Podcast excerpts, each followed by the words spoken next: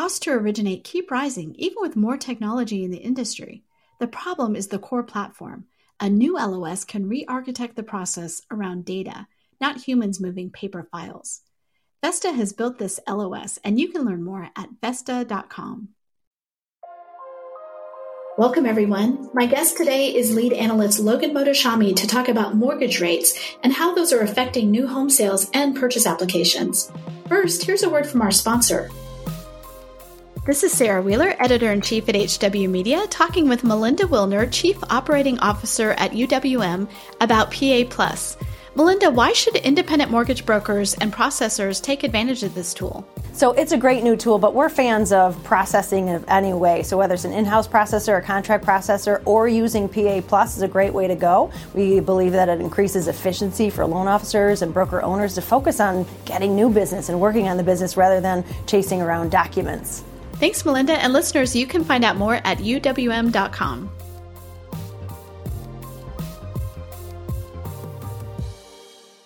Logan, welcome to the podcast. It is wonderful to be here, Sarah.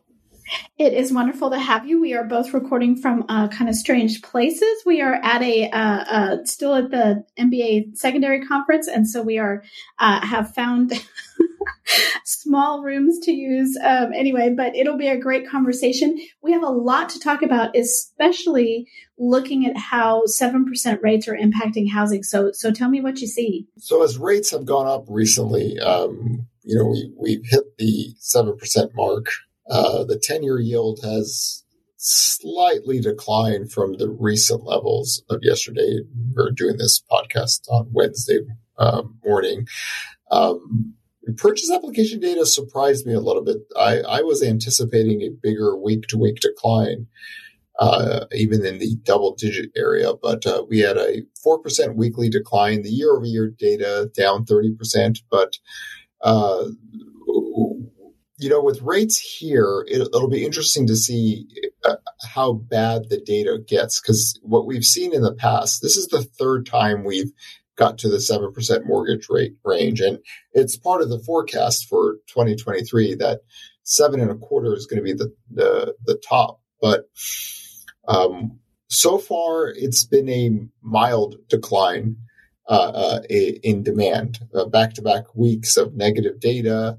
Uh, but nothing like we saw before where we have these noticeable big week to week declines. And what we're going to see is how long do rates stay up here? Because what's happened in the past two times is we get mortgage rates above seven, but it doesn't stay too long. Uh, and then as rates fall, demand gets uh, a, a, little bit better. But again, we're working from such low levels already that uh, the, the downside is somewhat limited unless rates start, you know, spiking even higher from this point. Uh, so eh, this is why tracking the weekly data really matters on the positive side and on the negative side. Last year was, you know, the, the, the data was so negative and consistently negative that it was just a one way train down. But again, since November 9th, a lot of things have changed. Uh, so far, year to date, we've had 10 positive purchase application data versus nine negative.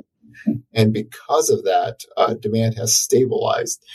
But what I've seen now, you know, looking back at the existing home sales report, you know, last November, November, December, January, up into the early part of February, we had a, you know, rates falling with many, many weeks of positive data and it facilitated that uh, big sales print we had a few months ago. Now we're just basically choppy back and forth, back and forth, back and forth. 10 year yield goes up, rates go, uh, purchase apps go negative, 10 year yield falls, purchase apps get positive. So we're just kind of just a very choppy, uh, demand data line. But since we're working from such low levels already, what it's done is just stabilize demand. So to see a, a clear break like we saw last year, it, it's probably going to take higher, higher rates uh, with the duration to have a similar impact. So, so far, uh, pretty standard. Um, but again, we'll see how long we stay up here at this level with rates and how much it impacts demand.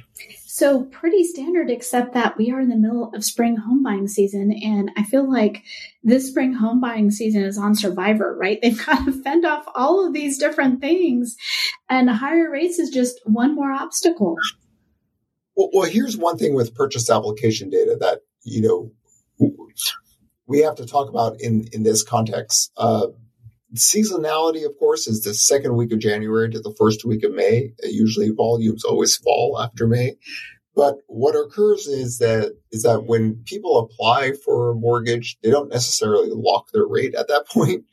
So when rates go up and down, um, or especially if they go up, uh, you can have people that have applied for a mortgage and have not been able to uh, purchase a house. One thing that uh, we have to be aware of is that people that applied for a mortgage uh, with mortgage rates at six, six and a quarter, when rates go up uh, in in a very short amount of time, even though they're in the marketplace looking, doesn't necessarily mean they're going to buy a home at that very point. You know, uh, and that that's one thing about mortgage rates moving up and down. You can have people in the system that are still looking and still might not be able to uh, uh even win a bid for a home. But as rates go up, that buyer enthusiasm might fall. Um, so this is why the duration of rates higher really matters, uh, and that's something we're going to have to track going out for the rest rest of the year. Uh, if rates stay up at this level, uh, even some of the growth that we saw in purchase application data early in the year doesn't necessarily mean that that person actually is going to buy, and that's that's one thing about the volatility of rates. But I'm kind of more interested to see um, how the new listings data reacts uh, next week or, or in the future if, if rates stay this high. Because last year, when rates got to 7.375, we saw a noticeable year over year decline in new listings because people just didn't want to sell or buy another house at this at this point. So we'll see how that data looks when we get the next uh, tracker article. I believe that you just made two points in favor of the mortgage rate lockdown thesis. So I'm just going to leave that there. We have to, we can't talk over each other because of where we are uh, recording from today. But I'm just going to tell you uh, that people being less enthusiastic as rates go up to list their homes, to me, that is the essence of the mortgage rate lockdown thesis. And the 42% of homes in America that don't have a mortgage. Then that part is not part of this. That, that the, what the, that's what I'm saying is that new listings data in America hit all time lows when mortgage rates were at 3%. So in 2021. So when rates go down, demand can pick up, but the notion of active listings growing after 2010 because of lower rates. It does not exist in the data line. And a lot of this is, is predicated to the mortgage rate is just one variable into the buying process. Um, home prices, of course, determines the loan size, the equity that you're putting down, property taxes, insurance, what your wages are. So to tie everything to a rate is like we were in New Jersey last night, uh, speaking with the uh, uh, YPN Young Professional Networks, and New Jersey's inventory is terrible, of course, uh, basically at all time lows. And you know, talking to one of the agents, and you know, he was showing me a message that you know, a, a home a homeowner has a two and a half percent mortgage rate, and that person said, you know, I don't. You know, uh, we'll think about moving when uh, rates come down. Well, if you can afford a house and you need to buy one, you'll buy one. But affordability issues does not mean a mortgage rate lockdown. It means you simply can't afford to buy a home. And a lot of that prices, rates, they all kind of move together. Wages, how much money you make, how much savings you have.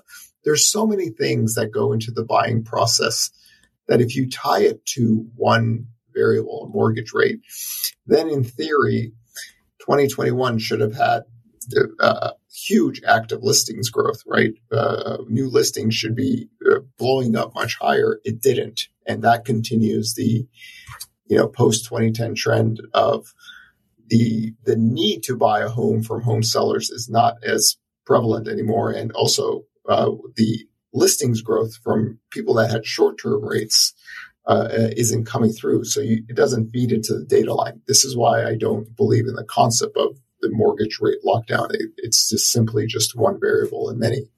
Um, and again, 42% of homes don't have a mortgage. And uh, uh, even when mortgage rates were at 3%, we didn't see anything in the data that changed from the downtrend that we've been seeing for many years. Okay, well, let's um, segue into um, a story that you wrote on Tuesday about new home sales because inventory is top of mind. Like you said, we were in New Jersey last night and they are suffering from such a huge lack of inventory. We talked to one uh, real estate agent who um, is is really aggressively going out there and, and trying to find people. She has to line up a buyer I mean, a, a, seller, if, if she wants someone to sell and she has a buyer for there, she has to line up the next house they're going to. So it's like a chain reaction of like three or four houses that she has to get in a row in order to make a sale. And I mean, they are aggressively going at it, but there's just not much there. So let's talk about the new home sales. You know, that sounds like a savagely unhealthy housing market, by the way, in Jersey. Um, you know, with new home sales, uh, I think a, a, good stat that people might not know. We always talk about uh, the builders are buying down rates to help them uh, move product. And uh, as of today, after the last new home sales uh, report, we only have seventy thousand active new home sales that are completed and available to uh, purchase. I think a lot, I think a lot of the confusion over the last few years has been that people think like the builders build like millions of homes and they're they're ready, they're unoccupied homes. You know, the builder takes a contract and then they got to start the process of the uh, uh, uh of building homes. And uh, uh, we have so many homes under con under contract, but un, still under construction. But really, traditionally, you know, the builders have about 75 to 85,000 homes available for sale. That's normal for them. We're, we're not, we're almost getting back to normal, but that's all the builders have. So they're very, very small marketplace. And even with mortgage rates uh, uh, this high, uh, last year in the fall, I think 33%, uh, the economist for the National Association of Home Builders said 33% of the homes that they sold needed a buy down. Uh, the last report, you know, 21%. So, you know, they'll pull levers, what I call about efficient sellers. They'll do what is needed um, to uh, uh, uh move the product. You know, once that home gets completed for sale, they don't want that inventory to keep on building up, building up, building up, because what happens then, you know, more and more people want uh, a, a prices cut or rates lower to to purchase it. So they keep the market flowing where an existing home seller um, might not cut their prices or do what's needed because you know in a sense, they live at the home. They have to find another home. They they sell the home with a different kind of uh, um, perspective. Uh, so the builders have done done done well in that regard. Again, sale levels were really low. They were really low last year. You know, census doesn't account for the cancellation rates. Uh, um, uh, so last year the sales were actually lower than what their monthly reports were showing. So the builders have stabilized demand and they're just working through their backlog. Um, and uh, it'll take time for them to feel more confident, I believe, uh, to start issuing permits in a bigger fashion, right? Because the multifamily construction is is coming to an end in terms of that boom, and single families you know, just stabilize. So we have a situation where completions are still rising, permits are not going anywhere, but the builder stocks are doing well because the products they have, they're selling it and they're uh, making money on it. Uh, so uh, a very confusing housing market in that regard. But if you read our work, you know we always talk about they are efficient sellers. They're not they are not going to flood the market anytime soon, but they're going to they're going to make sure to get rid of their products in a very timely manner. And if they need to pull levers in terms of cutting prices and lowering mortgage rates, they will do that. I think one of the confusing parts of this is that people see the headline number of like, this is how many homes the builders are working on, or this, but those are not, that's not the same thing as the homes that you could actually buy. Yeah, the the one of the tweets that I've seen is there's more homes under construction than ever, and then I have to show the completed uh, data, and it's just seventy thousand homes. You know, so uh, once you get a contract, that that's a buyer that's going to occupy the home. It's not necessarily an unoccupied house. Uh, so only seventy thousand. That's why we we wanted to highlight that that in a country of 330 million, right? Uh, you know, with the weekly data that we've seen, uh, Altos Research, uh, we only have 424,000 single family homes available. So you add that uh, uh, into the equation, you can see how, you know, in a sense, pricing is not crashing just because the total active listings are, are so low and a stable demand, right? This is why we have to be very mindful of what 7% mortgage rates do to the housing market.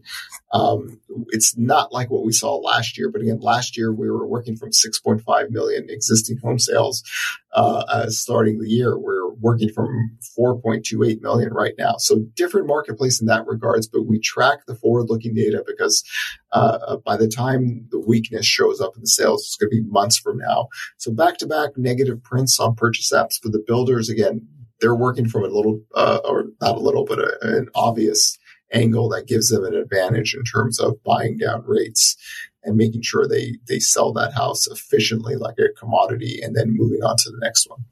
So, you know, you talk about mortgage rates, and we know there are a lot of things that impact that. So, one of the things has been the banking crisis, stress in, in banking. And we had news last night that PacWest, Pacific Western Bank, right, is going to sell off uh, 2.6 billion real estate loans at discount. They're, they're, they're sending off their lending unit. What does that mean? What do you think that means in the overall picture? It's just the, the regional banks are stressed and I, I, believe it was uh, Janet Yellen who was talking about, you know, we might need to have more bank mergers coming up soon. The financial markets are are not functioning fluidly after the banking crisis has happened. So the spreads were getting a little bit better for the mortgage-backed security market, uh, or the spreads between the 30 year and the 10 year. So rates were were acting better. But as soon as the Silicon Valley uh, bank situation come happened, things started to get worse. On top of that, now you have the debt ceiling issue. So uh, you put these things into the equation. These are new variables that have changed the pricing of mortgage rates, right? Because it wasn't that bad before. Uh, so you have to factor that in into the equation. And, um, you know, one of the uh, discussions that I've had recently is that, you know, my four and a quarter uh, 10 year yield peak call uh, tied itself to seven and a quarter percent mortgage rates. Well, that was assuming spreads were bad. Getting worse was not part of the 2020 forecast. Uh, so if the spreads get worse, you can get to seven and a quarter percent mortgage rates without getting to four and a quarter on the 10 year yield. So these, these things are what we see happen that are new during the calendar year. So you have to adjust to that. Um, the 10 year yield is not rising uh, as of this very moment. Um, we're speaking on Wednesday morning, but it's something to keep an eye on going out in the future. Of course, uh, what happens when the debt ceiling issue is resolved? And then uh, we'll take it from there. But as of right now, we've seen very short term stress into the marketplace uh, with two events now the banking crisis, which has not ended, and then the debt ceiling issue, and that has pushed up mortgage rates uh, uh, to the 7% level. Where are we with the debt ceiling issue? Um, all, all signs pointing to what you thought all along that it's going to be resolved?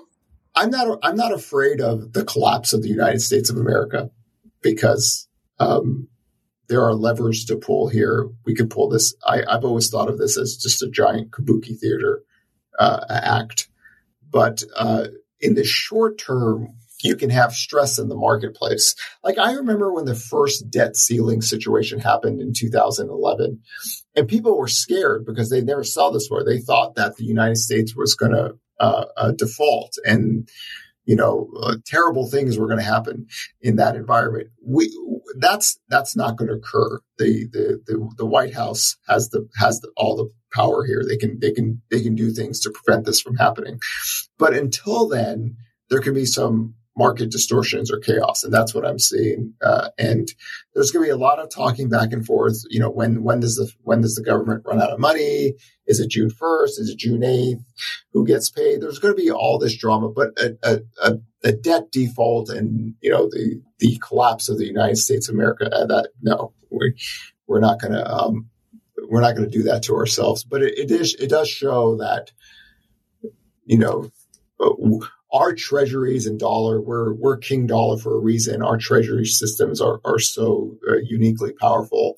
The only drama we do, we do, we do to ourselves. So this is just the functionality of political economic theory, and we're just dealing with it every single year. And something will get done, but you could have, let's say, one to two days of, in a theory's uh, a very stressful market situation as as nothing has been signed. But until then, um, don't think of this as this is going to really impact the long term history of the United States e- e- economy. It's just going to the, the, the White House can shut this down anytime they want. Uh, but the political process keeps this going between this back and forth uh, uh, action. So until that resolves itself, um, just know that this is not the beginning of this massive depression that's going to occur because of this. The the White House can just invoke a few things and, and get this over with, but uh, the political process of this uh, event has to play itself out.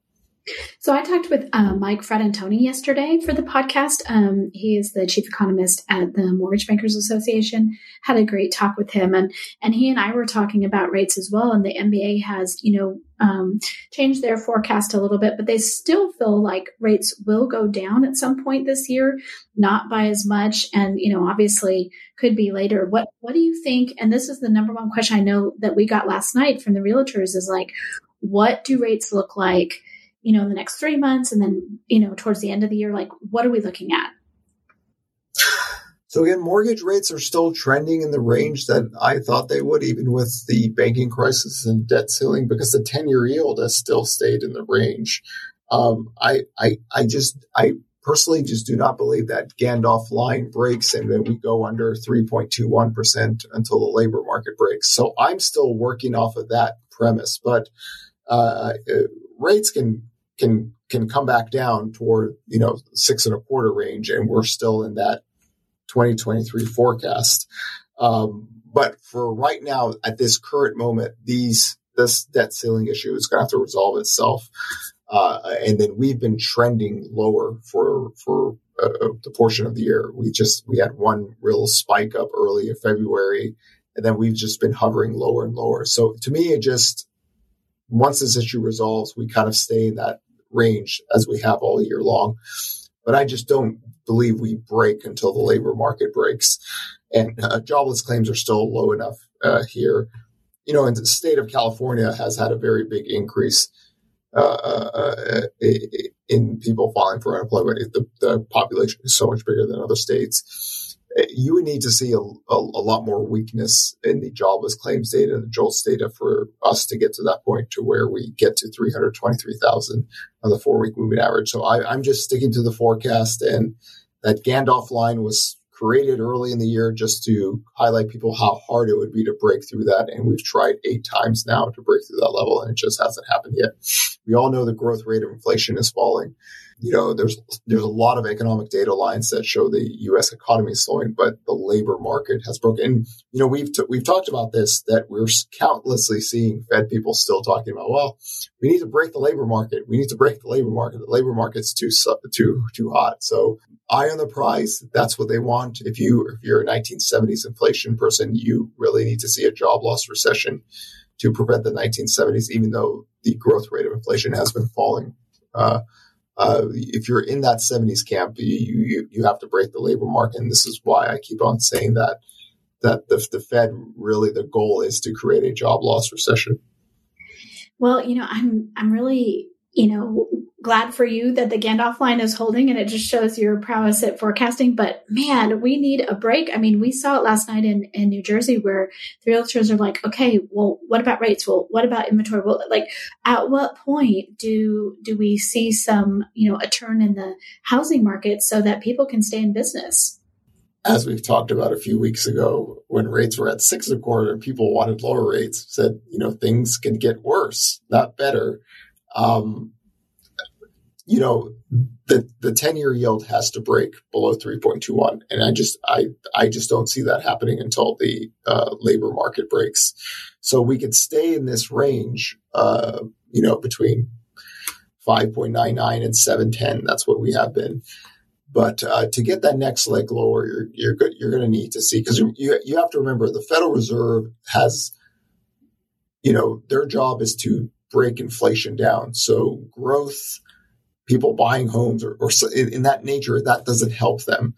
Uh, so there's only so much you can do with with Fed rate hikes. So uh, I don't look for them to like save the housing market, but I, I just cannot get myself to get below 3.21% until the labor market breaks. So to get that below 6% mortgage rate and the spreads are, are, are again, uh, not getting better. They're getting worse. That just puts more stress in the marketplace. And to me, you know, the Federal Reserve was hiking rates knowing that the credit market was getting tighter before the Silicon Valley. And they're still hiking rates and they're still talking about they need more rate hikes. So again, to me, it's they changed their talking points once people lose their jobs. This is why they forecasted four and a half to 4.7% unemployment rates. It's not because we're going to, you know, sprout out a bunch of dwarves coming out of caves or anything to come work. You know, labor force growth is going to be unbelievable. It's just that uh, they are so afraid of the 70s inflation. They need to see the labor market soften up. And, you know, Bernanke just talked about that, that the labor market's too hot. You got to bring it down. Uh, that's why I keep on doing those tweets about, you know, when I went on CNBC, the, the Fed will only be satisfied when the labor market breaks. People have to lose their jobs for them to feel comfortable about inflation. Well, I hate to end on a pessimistic note, but it is at least, um, I mean, your job is to call it like you see it and help people prepare. Yep, we have models for a reason, and uh, uh, the forecasts are based on what we believe or what I believe the 10 year yield and mortgage rate should do in this environment. And so far this year, I mean, everything has looked correct, even with the banking crisis and even with the debt ceiling issue, mortgage rates have still stayed in that range. So the next, to me, it's, you know, when jobless claims breaks, that dynamic changes. That gets us into another conversation. But since the Gandalf line is held so many times, I think, you know, I hope, I hope people can understand why I, I couldn't go underneath there and why I've highlighted that area to be very tough to break. That that looks to me more about the labor market breaking than the growth rate of inflation falling. Logan, thanks for joining me today, even from your uh, hotel room closet to get a good. Yes, because there's construction going on in New York right above me. So uh, the, I, the hammers or the drills you're hearing, that's them. Yes, and I, I am in my very tiny hotel, uh, New York hotel room bathroom. So kudos to our um, uh, sound producer, our podcast producer who's, who's working through all these. But thanks for being on, and we will talk to you again soon. Thank you.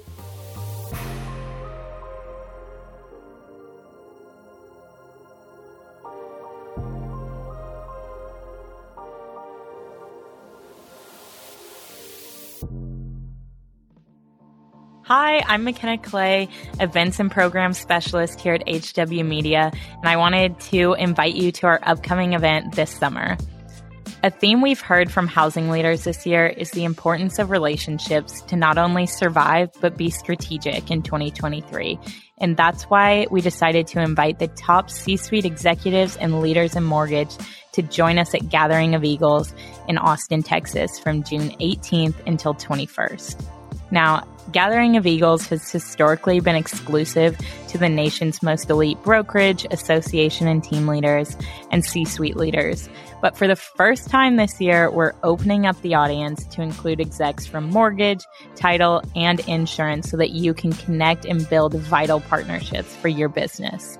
If you want to learn more, visit the events page on realtrends.com and you can get registered today to come hang out with us in Austin.